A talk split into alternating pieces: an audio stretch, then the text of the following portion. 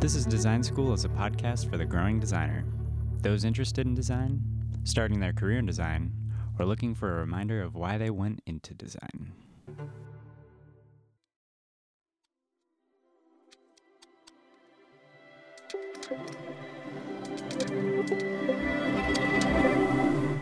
This is Design School.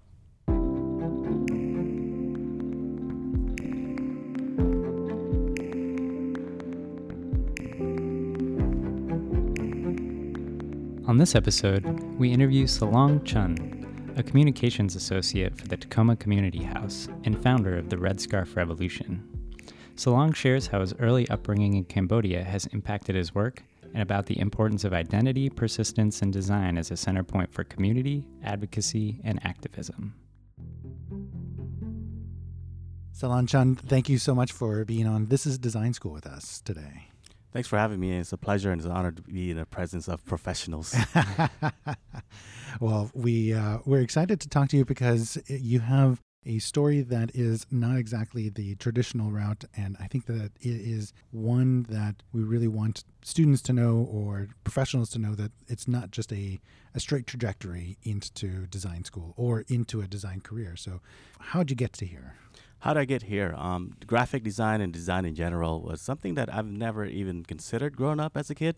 What brought me here today was really the curiosity and my interest in music, which is two totally different things to me. I found a way to, to kind of relate those two things and how they are the same to me. So I started out um, pursuing audio engineering and production. I went to Green River Community College for broadcast communications. And uh, discovered that I like the production part of audio more, producing, underwriting, and um, just sound design and editing and putting sounds together to create a piece. Yeah. And I discovered that I, I really like uh, producing and editing audio more than I do being on air. So I left Green River Community College, went to the Art Institute of Seattle, where uh, I got into their audio production program. During that program, I discovered videography. And when you do video, you need you know, titles and graphics, and then I was too broke to hire anybody to do graphic design. So I, I stumbled on design as a necessity and more of a curiosity thing. Pirated Adobe Suite like everybody else does. And, oh, yeah. um, self-taught, you know, kind of self-taught, fuck around Photoshop here in a little bit, just figuring out how to use the software, and that really piqued my interest in doing, as I learned Photoshop was for photos, and I discovered that, you know, to do a lot of signage and t-shirts for screen printing, you need vectors. I'm like, what the hell is a vector, man? Mm-hmm, mm-hmm. So then here comes Illustrator, and um, Illustrator is probably the, the, the, the software that I just began learning about four years ago. Been using Photoshop for a while, but to me, um, all of those things kind of in, in, relate to each other uh, because I see design as a placement of objects within a space. And with audio, you're kind of doing the same thing. You're taking different instruments and frequencies of those instruments, like your kick drum and s- snare drum, trying to find a perfect space within that frequency, where design is kind of the same thing to me. You're taking objects and placing it within a space and creating a relationship that makes sense. Um, to me, more important than the design is the message you're putting out. Same thing with music. What's the message you're putting out?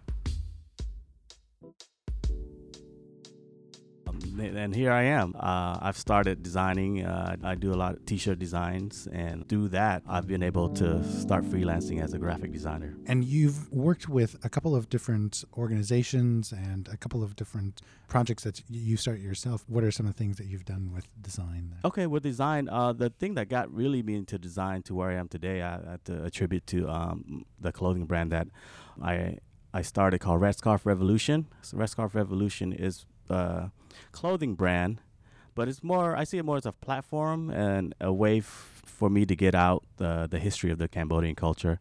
Uh, what Red Scarf Revolution does is try to connect the youth to their history, the, the Cambodian youth specifically to their history, because, you know, um, if you're not aware of uh, the Khmer Rouge and the Cambodians' history, in nineteen seventy-five, a communist regime called the Khmer Rouge took over, and from nineteen seventy-five to nineteen seventy-nine, They uh, they murdered about one point eight million Cambodians, and during that time they murdered the intellectuals, the artists, anything that has to do with the Western influence they got rid of, um, so they can run this utopia farming country, and that was their idea.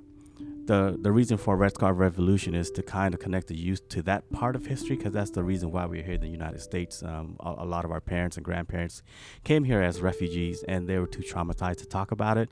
Like um, my dad used to talk about the war and his role in the war when I was small and younger, but I didn't understand it. I was too immature to even care, because I, you know, I was trying to discover myself too. But and when I got a little older, I learned about the history and all the horrible things our parents and elders went through. And for me, it was really um, a revelation. It's like, man, we need to know this, especially this is our history, because no one's going to tell it for us. So I'm using the Red Scarf Revolution brand and uh, the designs I create for those T-shirts as a way to tell a story, and it is a way to bridge the gap between our upcoming youth to, to our history. Every design that I make, that I put out with Red Scarf Revolution, has some kind of meaning and connotation within the history. So each design is like a timeline of what went on. That sounds fascinating, especially because you are connecting to the youth and their own history. Do you find other ways that design has been able to make those connection points for you? Absolutely, because I, I grew up in, you know, in, in an urban setting, you would say the hood, and uh, I always connected to that. And now that I've seen that I grew up, I used to skateboard, and, you know, uh, I produced beats, hip hop beats, and I used to rap as well. Uh, those platforms are a good way to connect to the youth.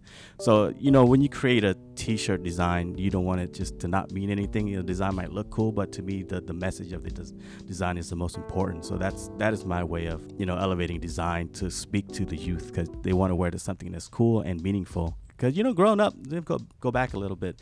Growing up, I, I never seen anything that specifically um, identify you as a Cambodian, right? Um, Nike had those track jackets with Brazil in the back, or Japan, but there was nothing about Cambodian. So I, there's there's a there's a void there, and that's really my main motivation to begin to design these T-shirts and, and hoodies and clothing, just to give our community, the youth, a sense of uh, identity, because, you know, my generation didn't really have that. I think identity is one of those things that we slowly kind of nurture and get into as we become more aware of who we are or who we want to be. I find as I teach, you see them curious, and then you see that maturity and growing in curiosity uh, as they get more experience. And it sounds like something similar happened with your trajectory with music to then design. Can you speak a little bit about that curiosity? Yeah, like you, you mentioned, it's curiosity. I was curious on how things work, just curious how things come together, how so different, so many different types of elements, like music. You have these, you know, so many types of instruments to create one masterpiece. And design is the same way. You're taking a lot of different objects and colors and typography. And it's just curiosity. Um, I just wanted to learn. I, I was really interested in how things work and what is design. I didn't know. Um, I'm just curious on how it works and how how do I see a a good design. How did it get there? So you kind of reverse engineer, go back, mm-hmm. back, back, back. Okay, it's easy. And as you reverse engineer, then you try it on your own. You know, you, you know, there's a lot of influences, good designs that you see, and then you figure out. You try to um, how how do you, I get there? So it's, you know, you it's just constantly learning. Mm-hmm. I think that's what motivates me the most, is to continue to learn on how people achieve things and or how they come to it. So I mean, it's like monkey see, monkey do, I guess. Amen to that. Yeah. What was like so along that learning process of? It's frustrating because yeah. you have no. F- I have no formal training. You mm-hmm. download software and you're just like. And earlier in the two thousands, when I discovered Photoshop, there's really not many tutorials online. YouTube was pretty new back then, so. I attribute that to learning how to record audio before I went to school. I would read the manual. You know, mm-hmm. uh, surprisingly, reading the manual and instructions is very helpful. Mm-hmm.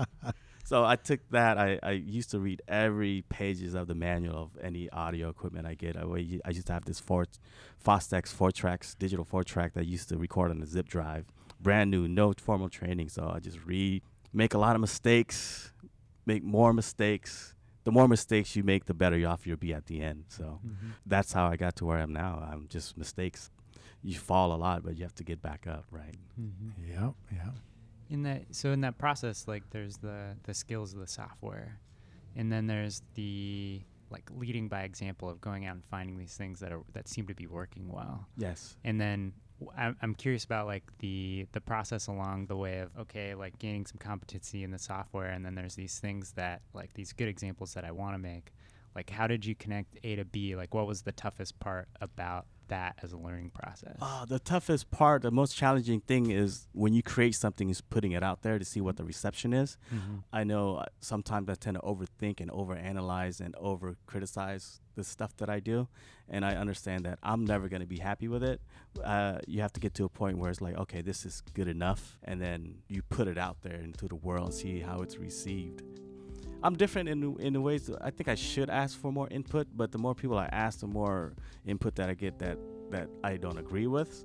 So my my ultimate thing to get from A to B, my process is whatever I do, I put it out, see what the reception is, and if that works, then I'll con- I'll continue to build upon that. If I put it out there and people say it sucks, like for a t-shirt, if I put a t-shirt, it doesn't sell within the first week as I thought it would, and then I go back to the drawing table, so what did I do wrong here? Why aren't people buying this design? And then I can look at the design that I made previously and then see what the differences are there. So, so to answer your question, it's just to get over yourself. You know, um, you're never going to be happy as an artist, right? You understand that things are never going to be perfect. You have to accept to where you think that it's going to be acceptable to whoever your audience is, and just put it out there. Go out there and put something out that sucks, hmm. and have people tell you it sucks. Then you can get better at that, because not everything you're going to do is going to be a hit or it's going to be great or it's going to be awesome. But the the steps that you take, all the sucky steps that you take, will eventually lead to something awesome. And that was something that you kind of uh, alluded to earlier, which is that it's okay to fail. It's, you know, you, you learn from Absolutely. That failure. Yeah. There's more value in failure than in its success. You know, failure builds character. Um, if you look at anybody that's succeeded in any industry or field or music, you, you if you look back in their history, they've failed more times than they succeeded. Uh, uh, you know, I, I've never met anyone that's just successful all of the time without any failures in, the, in their life. Because failures is like a you know a rung to a ladder, man. You, you every every failure is a step towards. Le- you got to learn how to fail. You got to learn how to fail and accept those failures. You know, I, I failed so much in my life. Yeah. I like to say it's only it's only real failure if you yeah. stop. Yeah, absolutely, absolutely. Because yeah. uh, um, never a failure, always a lesson. Mm-hmm. I learned that from Rihanna. She got a tattoo of that. Oh, I like that. Yeah. Yeah. Never a failure, always a lesson, and it always uh, resonated with me because I failed so many times in life. It, you know, it's going through life, you're trying to find your way, trying to, you know, make your parents happy, and then self happiness too. So. You didn't take that same trajectory into it. Do you feel that failure is a is a much more comfortable blanket for you to wear, that there's no grade writing upon it or anything like that? You know, honestly, I can't say I'm comfortable failing. I don't, you know, I still don't like failing. Oh, yeah. Yeah. yeah.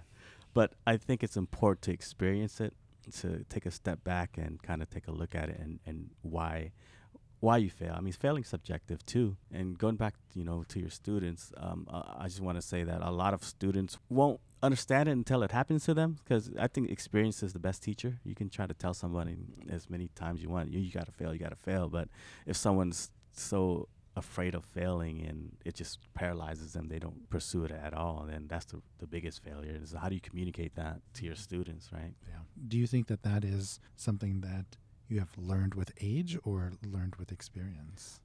Both. Yeah. Both. At a younger age, accepting failure was a lot harder, because you always feel that you're you, every time you apply for a job, you don't get it, or you put out a design, nobody likes it. You always feel like you're not good enough, and you're not good enough. And, and feeling not good enough is really detrimental to your your confidence, right? But um, you have to accept it and learn that you're not going to make everybody happy. No matter what you put out, someone's going to love it. Someone's going to despise it with all of their heart. So that's one thing that you got to understand, too, that you're not going to make everybody happy. And that's just human nature. And when you do put out something, a design that you really like, the most likely there's one hundred, maybe one thousand, maybe five thousand other people that like it, but there's probably thirty thousand that hate it.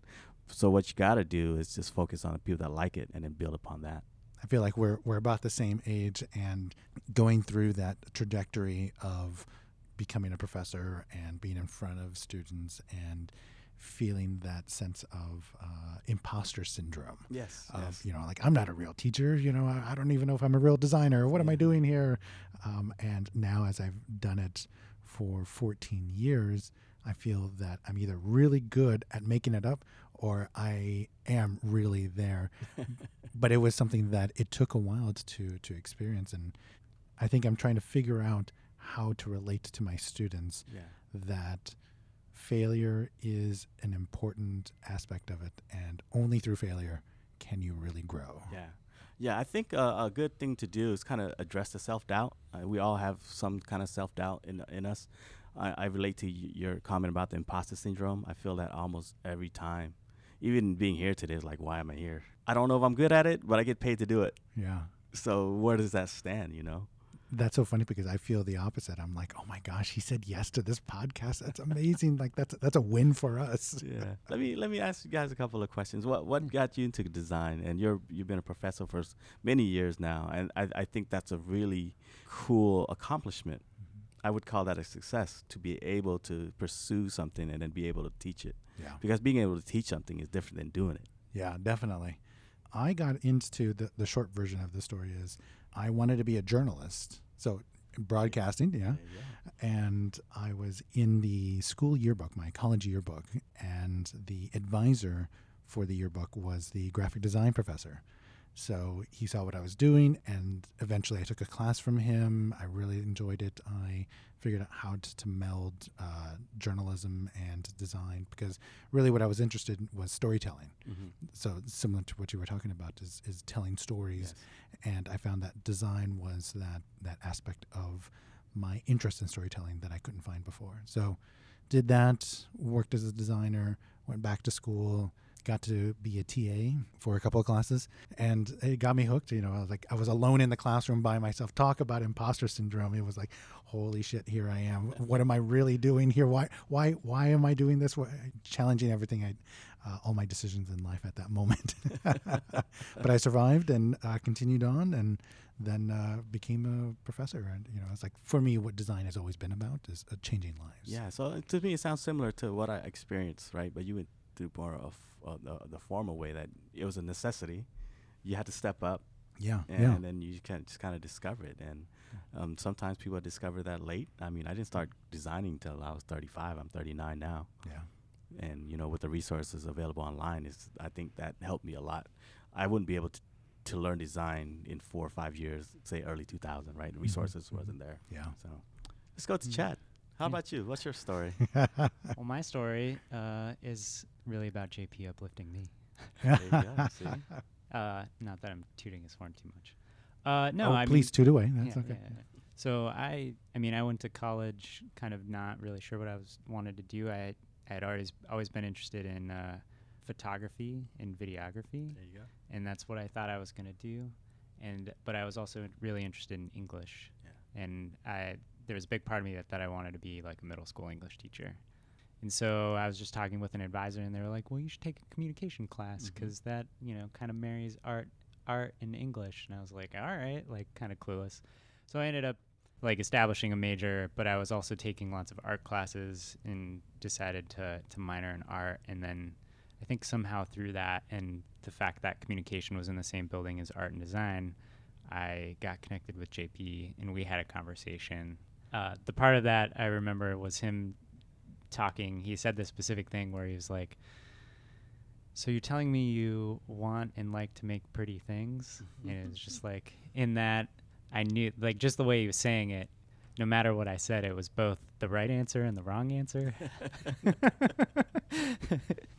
um, but so then I ended up taking a class with J P, and, and there was a certain amount of like the grayness of all of it that really appealed to me because there was no right answer. It was like everybody in the class could approach a problem differently oh, and come absolutely. up with a correct answer.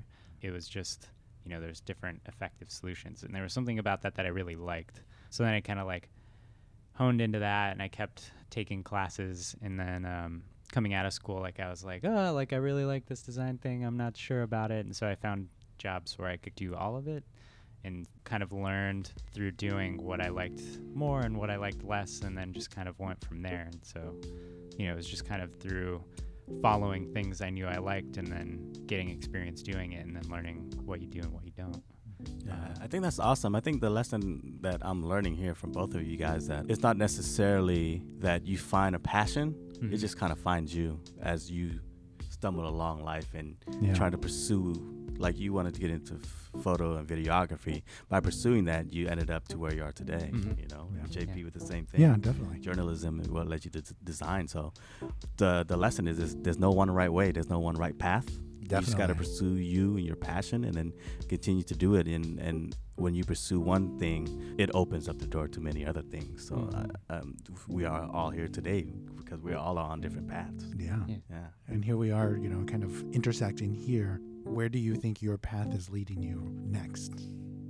That I don't know. That I never know. I'm not, that's one of my biggest weaknesses is planning. I'm not a good planner, but my ultimate goal is with my experience in, you know, audio production, video and graphic and marketing too. I've been in the marketing industry for as long as I've been doing graphic design now.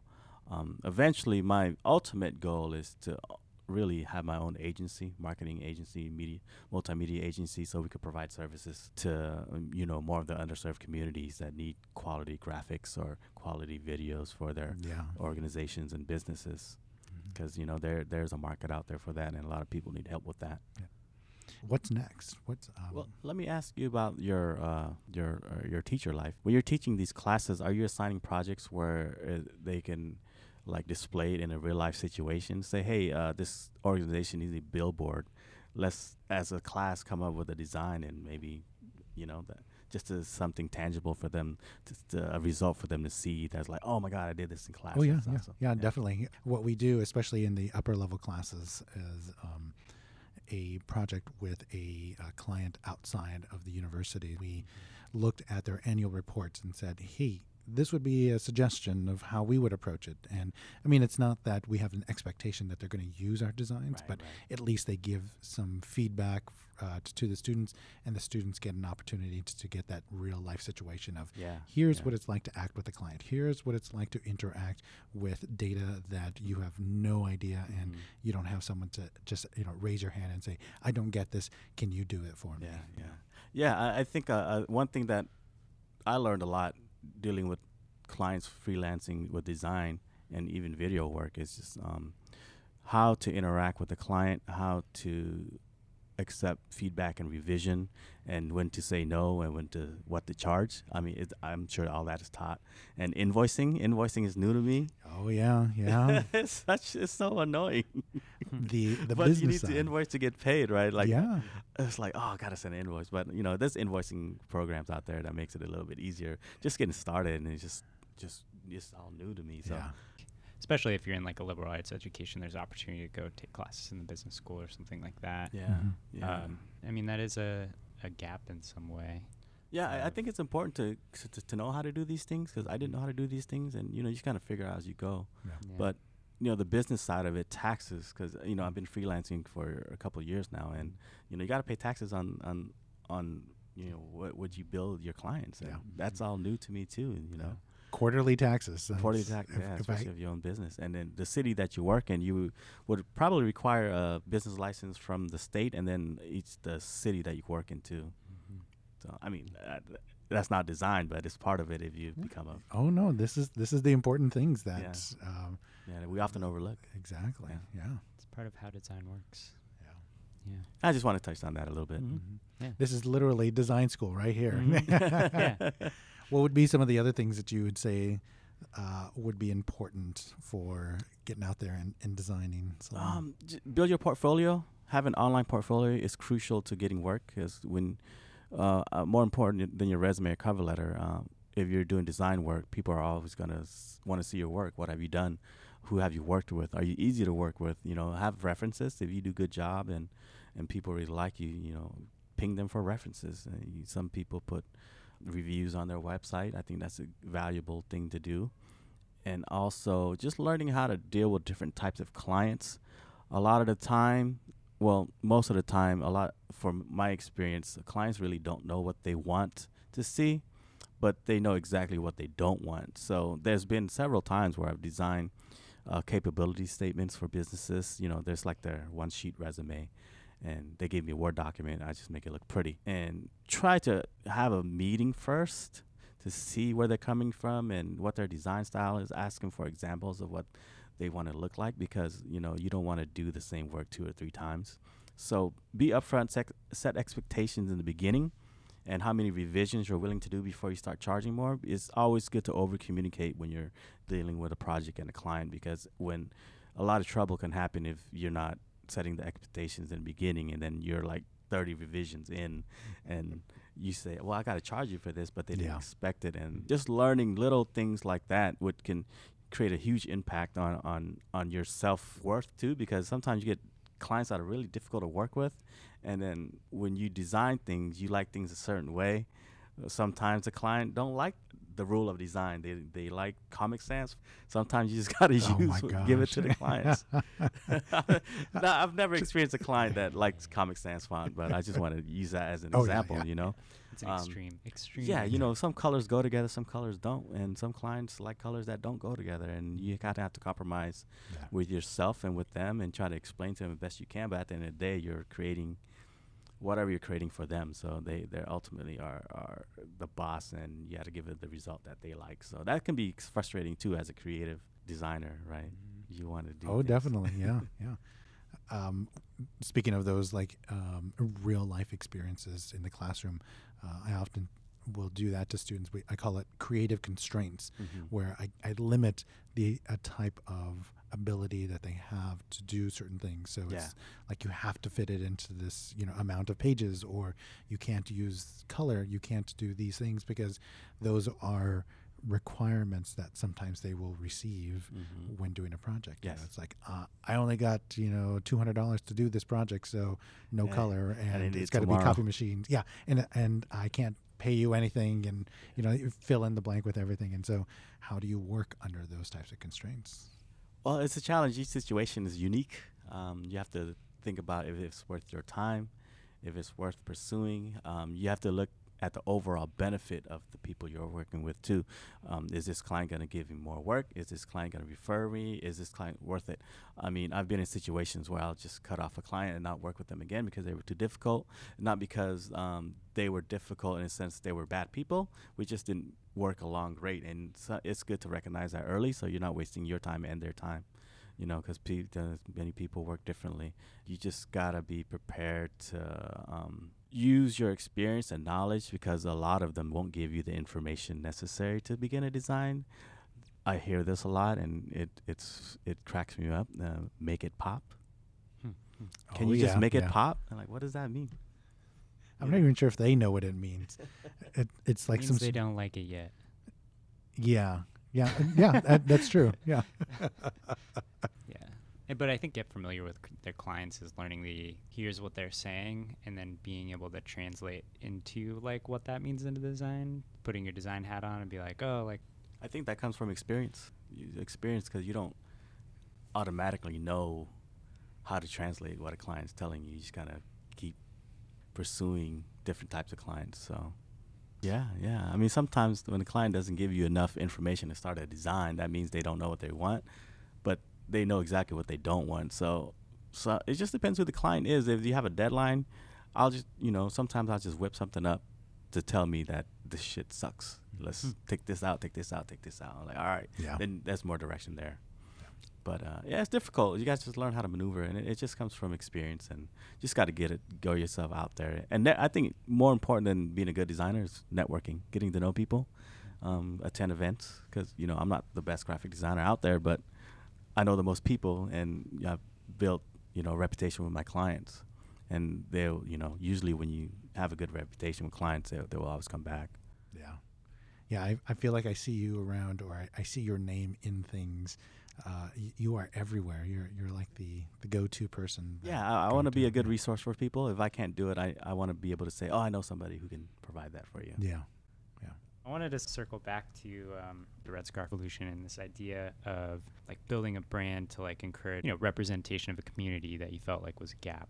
Is that purely for serving the community, or is there any sort of almost like activist piece to speak outside of that community too? Or is it just through like representation that that happens. Does I, that make sense? Yeah, yeah. I think it's all of the all of the above. Um, first, I want to get my community, the youth in my community, interested, um, pique their interest in the mm-hmm. history a little bit or whatever, and say, "Oh, wow, that design's cool."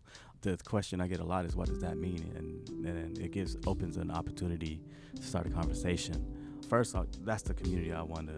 The hit, right? And and after that, we could expand towards that, because um, a lot of people don't know about the Cambodian history. So once I equip our youth with the knowledge, it's easier as a community to go out there and communicate it with people outside of our community. Mm-hmm. To go back to your question, I mean, a lot of the the clothing and design is not very inclusive to you know other other you know other communities, mm-hmm. and um, I'm looking to expand that a little mo- little more. But th- the main goal was when this first started is just to create something that can be just for us, right? Mm-hmm. So they can feel proud and identify with something that wasn't available before. But once uh, we establish that, I think it's important to use the platform to continue to reach out to different communities as an activism platform and social justice platform too. And that's what it's really becoming. It's not just clothing, right? The clothing is just one of the vehicles that I use to kind of try to spread the message of uh, our history and how important it is to not forget, especially um, honoring our parents and our our culture and traditions. It's, it's interesting because like a few weeks ago I was having a conversation with some, some people I went to school with, and we uh, were talking about like what is design ac- activism and like what does that mean and how do you define that? Listening to you to talk, I mean, you're using the word branding and design and, and things like that and talking about the community, but you're also using the word activism. So I'm curious about like what does the word activism mean for you? Um, uh, and especially when you pair it with design. When you pair design, it activates. It was just get people to be motivated to to uh, take action, mm-hmm. not just sit back and be dormant and passive.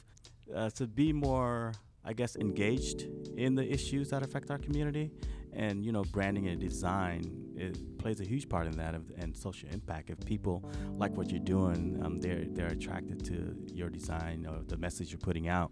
It may or may not encourage them to get more active and more engaged in the community. So I think it's important. If you look at designs with, you know, Obama's campaign with Shepard Fairey doing his poster, I think the impact of an artist making a poster like that was, is huge, because people look at it, it looks great. But being more than looking great, what's the message behind it? You know, that whole poster that he put out. And It's it's it resonates with you and who you are as a person. Like branding is trying to connect with people, and and and it becomes an extension of who they are, you know, right? Right. So Red Scarf Revolution, that's one of the main goals too, is to become extension of who you are. What do you stand for? Well, Red Scarf Revolution stands for history, um, bridging the path, and being more knowledgeable and being able to share that. So to create a brand and a design that resonates with somebody, it's. And the impact of that is huge, because then it, it's like a domino effect. It keeps on going, and it just continues to impact people in a positive way, and that's the ultimate uh, goal. Mm-hmm. If there's one thing you wish you knew now that you would have known sooner, what would that be? Um, man, everything. Uh, just just knowing that resources, uh, access to resources are out there. Because, you know, growing up, being young, you didn't know what was out there. Graduating high school, I was really lost. No guidance. Um, I just wish I knew that the hard work you pin, put in is what you get out, pretty much. Mm-hmm. I like that one.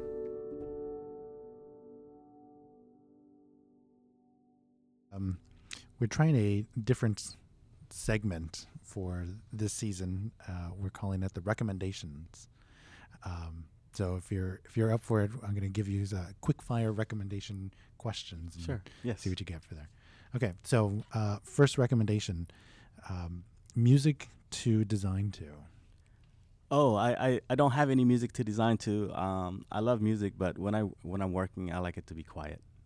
So you're you're more of the silent type. Silence and ambience, mm-hmm. uh, outside ambience. I, I get inspired by uh, what's around me. Mm-hmm. I, I think music will drown that out and takes it takes away from me. And then then you know I like to listen to music. Then I'll start focusing on the music. So I can't work with music.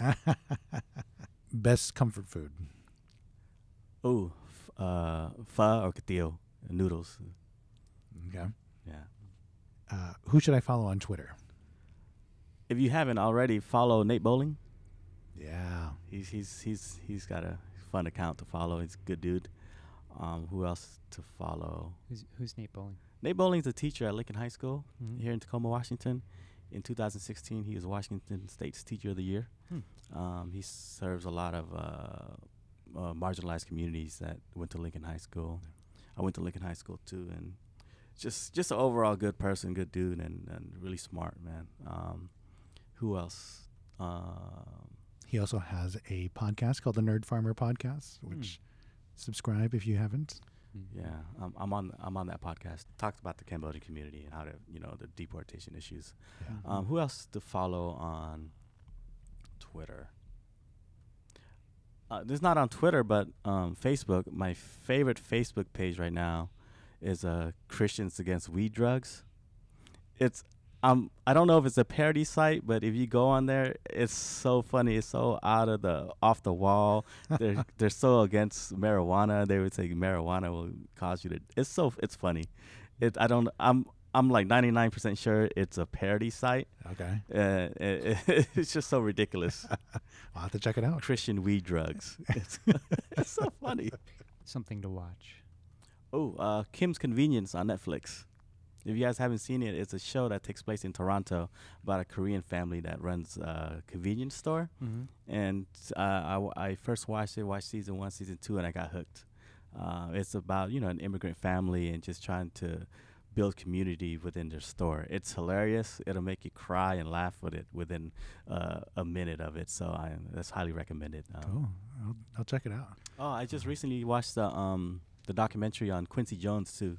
Mm. It's very inspiring. Yeah, he's man. He's a legend, like a living legend. He's touched every musician's career that has done great things, from like uh, Ella Fitzgerald to Michael Jackson to yeah. Prince. It's amazing. His his career is so amazing. Yeah, and uh, he's uh, he's he used to live in Seattle too for a couple of years. Really, you know I didn't that? know that. Yeah, nineteen forty-four, I think, is he was in Seattle huh. for a couple of years. Cool. Yeah. Mm. Well, anything that we didn't cover that you want to cover, Salong? No, I think I'm good. Th- uh, thanks for having me on. I appreciate it. Uh, it's great talking with you guys, and uh, I'm looking forward to learning more from you guys. Yeah, thanks. Yeah, thank you. This is Design School is recorded in the field where design happens. The music for This is Design School is composed and recorded by Michael R. Clark. You can find Michael online at music lab tacoma dot com. For additional information about each episode, visit this is design dot school. We'd love to hear what you like, what you don't like, and what you'd want to hear in the future. Follow the podcast on Twitter at T I D S Podcast. Also, don't forget to rate and review us on iTunes. And share us with your designer friends. Bye for now.